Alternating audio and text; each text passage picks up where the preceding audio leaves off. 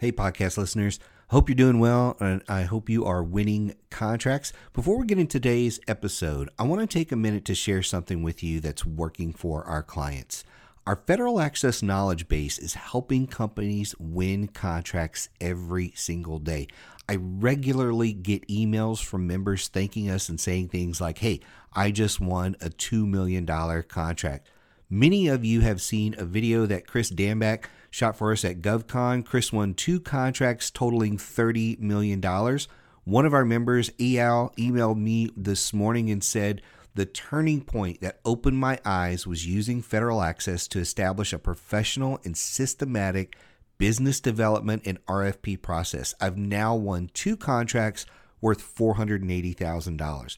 Federal access is helping a lot of companies win. It can help you too. So here's the deal I have a special offer for you. Visit federal access.com forward slash game changers today and get started for just $29. You're going to get access to a digital copy of the government sales manual, over 70 strategy videos, more than 30 webinars, 300 documents and templates, and one of my favorite pieces is SME support. So when you run into any issue, any challenge at all, you can email me directly for help. So go check out the special offer today at federal access.com forward slash game changers. The link is in the description below the podcast. So go check that out today. Federal access.com forward slash game changers so you can get started for just $29 today. Now let's hop into this episode. The big question is this if government contracting is supposed to be so easy, why do so many companies fail to win even a single contract while others dominate the market? That's the question, and this podcast will give you the answers. In today's episode, you go one on one with best selling author and master business coach Michael Lejeune to learn exactly how to take your government contracting business to the next level.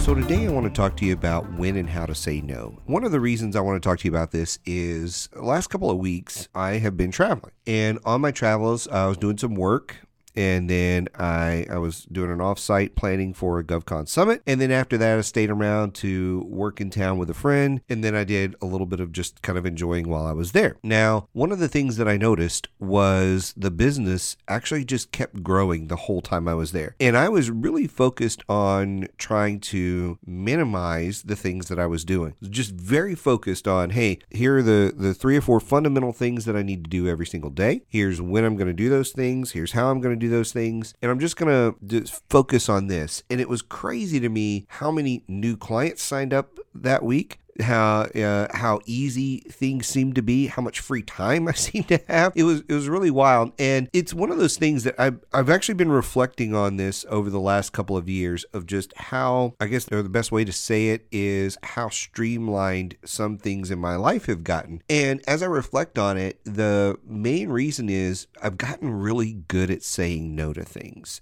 And I'll, I'll go back a couple of years. So, about three or four years ago, I was on several boards. So, uh, mainly nonprofit boards. So, organizations in, in our, our town we live in had asked me to be on their boards. And I'm really not the kind of guy that joins a board and shows up once a month, once a quarter, gives some input, leaves, and never thinks about it again. I'm the kind of guy that when I'm in, I'm in. And I'm contributed to these things and I'm, you know, thinking about it in my off time. And I just, I give probably more than I should, at least more of my attention than I should. And so about again about 3 or 4 years ago, I started taking myself off these boards. And I started to have this mentality of, "Hey, I really need to focus on my business first. I kind of got that the concept of, "Hey, that oxygen mask on the airplane, like put it on yourself before you put it on others." And I really wanted to make sure that I was in the place that I needed to be. And so my business was growing, um, you know, and, and it was getting the attention that it deserved. And so I started to put the oxygen mask on myself in a lot of different areas of my life. Again, the first one was all these boards that I was on. So I started to kind of remove myself from those. My terms were expiring, and I'm like, hey, I'm not going to, you know, run for another term or, you know, please don't invite me to another term, that sort of thing. And what sort of spurred it for me was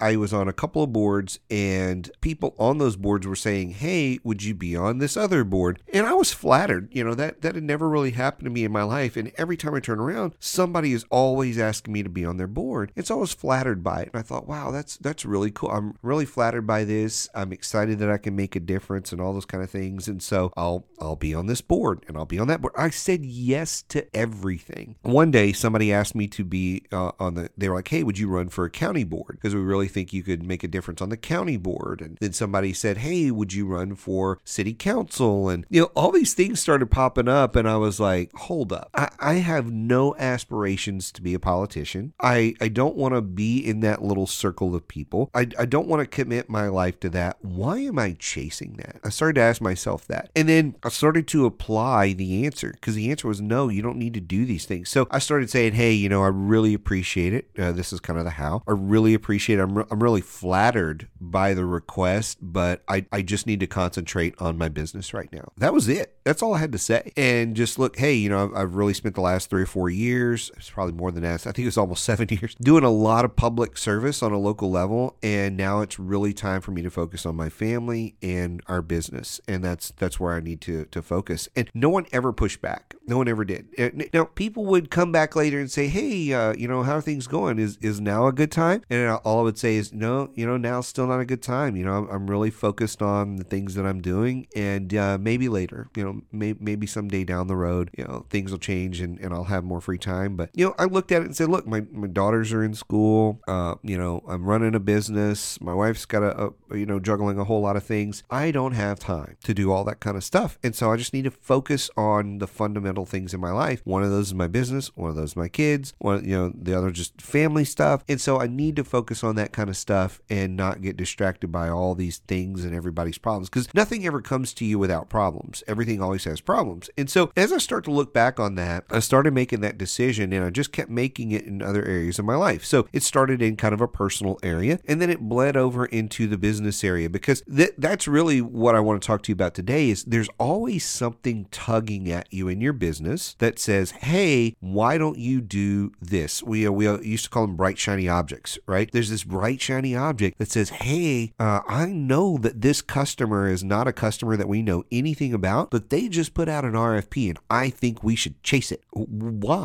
Because it just happens to be in our little niche. But if we don't have any aspirations of working with that customer other than this one time, why would we chase that? Now, maybe you want to chase it for a tactical reason, like, "Hey, we just want the revenue," and maybe that's a valid reason. But if it's just going to be a distraction, maybe the answer is no. There's a lot of companies that come to us and say, hey, we'd like to hire you and we'd like to do it on a project basis versus a monthly coaching basis, or we'd like you to do this big project that's going to derail everything in your business. And we'd like you to do that instead of following your business model. And I know I'm exaggerating here for effect here, but, but that happens. Companies come and say, yeah, I know you have a business model, but we'd like you to do this work for us and not follow your model. And it's a strategic decision if you say yes to that. For us, we've really had to say, look, if we're going to do this, instead of doing it project based and doing it hourly or whatever, look, here are our coaching models. We'll do it under one of the coaching models. Here's how we'll do it. Maybe we'll get it done faster. Maybe we'll get it done, you know, a couple of weeks slower, but it's our model and we're following that. We've had customers come to us and say, hey, here's what we'd like. It's above and beyond anything you have now. How would we do this? And we say, look, well, here, here's our model. And if it doesn't fit within that, then maybe we charge you more under the same model. So, you know, that's that's a way to do it. But I'm not trying to reinvent the wheel every time I get a customer.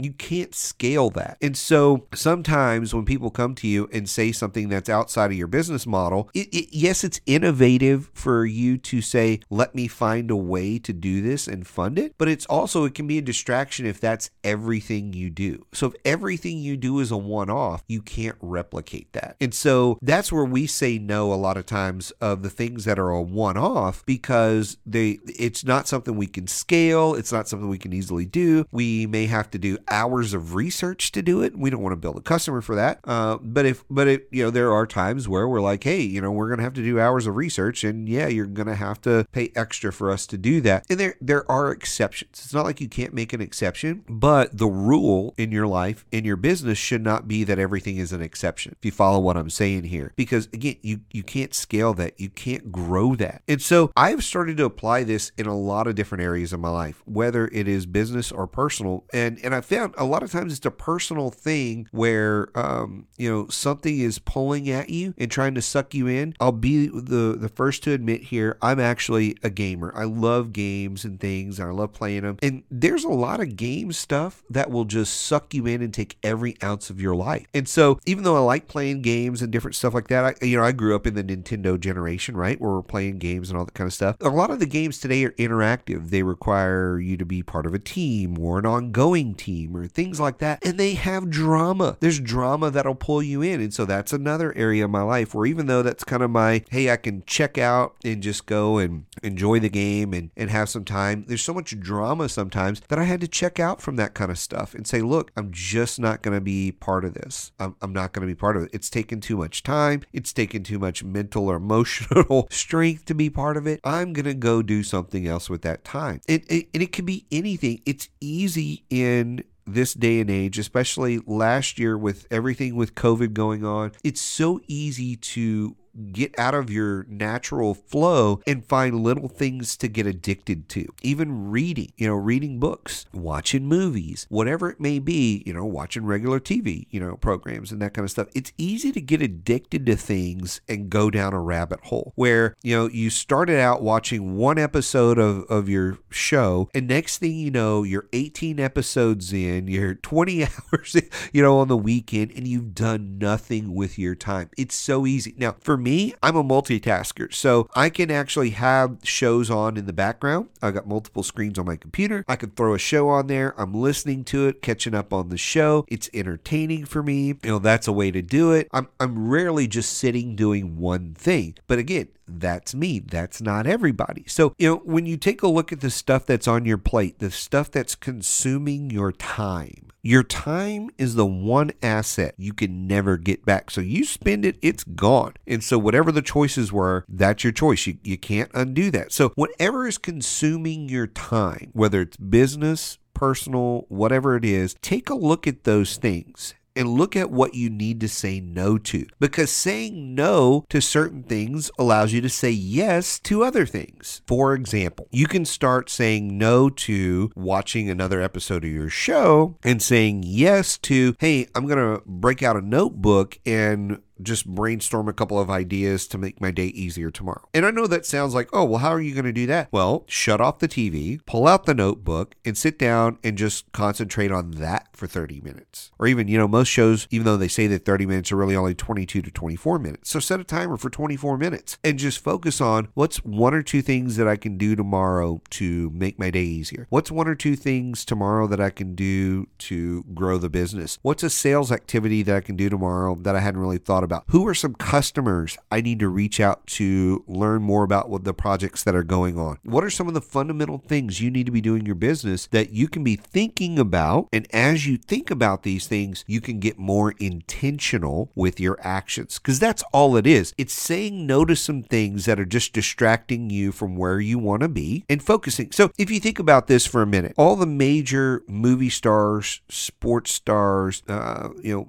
leaders in business, doesn't matter who they are, they are saying no to things so that they can say yes to other things. They are saying no to an evening on the town every single week. They're saying no to hanging out with their friends three or four nights a week or whatever it is. They're saying no to watching hours of television. They're saying no to, you know, 12 hours of sleep on the weekend and only getting six or whatever it is. They're saying no to some things so that they can say yes to other things. Now, I always want to bring balance to this type of conversation and say, look, it, we don't want to go overboard on any of this kind of stuff. We don't want to neglect our family just so that we can grow our business. Okay? We don't want to do we don't don't want to neglect our friends so that we can focus on just making money. We don't want to do that. But you don't need to see your friends three times a week or even two times a week or maybe even every week. Maybe it's every other week. I've got a, a friend of mine right now. They live just down the street and we've hung out with them probably once every other month for the last few weeks and we'll see them on the street like they're walking their dog or whatever we'll wave say hi how you doing it's you know 30 seconds a minute whatever and every time we get together it's still a great experience and we'll spend hours together so if they do come over for dinner they may come over five six o'clock and they may not leave till midnight one o'clock i mean we may spend that much time together catching up and hanging out but it's every other month it's not every friday night there, there's a big difference and so we're saying no to those things that at the end of the day, they are, are kind of sucking up time from things that are important. Now, do I say no to my kids every week? Nope, don't say no to that. I may say no to some things, but I'm here. I'm available to them, my wife. I'm available to the family all the time. If my sister calls, I pick up the phone on the first ring if possible. You know, those are things that I don't say no to because I don't have to. I've said no to other things that don't matter, or at least don't matter as much to me, so that I can focus on the things that matter. And if you look at things in your business and say, look, hey, we were going to do um, uh, an upgrade to the website, you know, or, or an overhaul to our website. Do you need to do that right now? Or could you get away with updating your corporate overview, your bio photos, that sort of thing, and a couple other changes, and then upgrading the site down the road? Why do you need to do that right now? Why is that so important? Is that going to drive revenue? Now, if there's something about the uh, calls to action on it that you can add that, that will make a difference, hey, by all means. But be intentional about the things you're doing. Look at the things that are actually providing real benefit to your life, to your business, to your team, and focus on those things. Because I'll tell you, here's the secret a lot of the stuff that you do is just a distraction, it's a procrastination activity that's stopping you from doing something important. And so, you know what? I want to leave you with that because maybe you're addicted to podcast and you're listening to this and you're like, man, I hope he keeps talking because now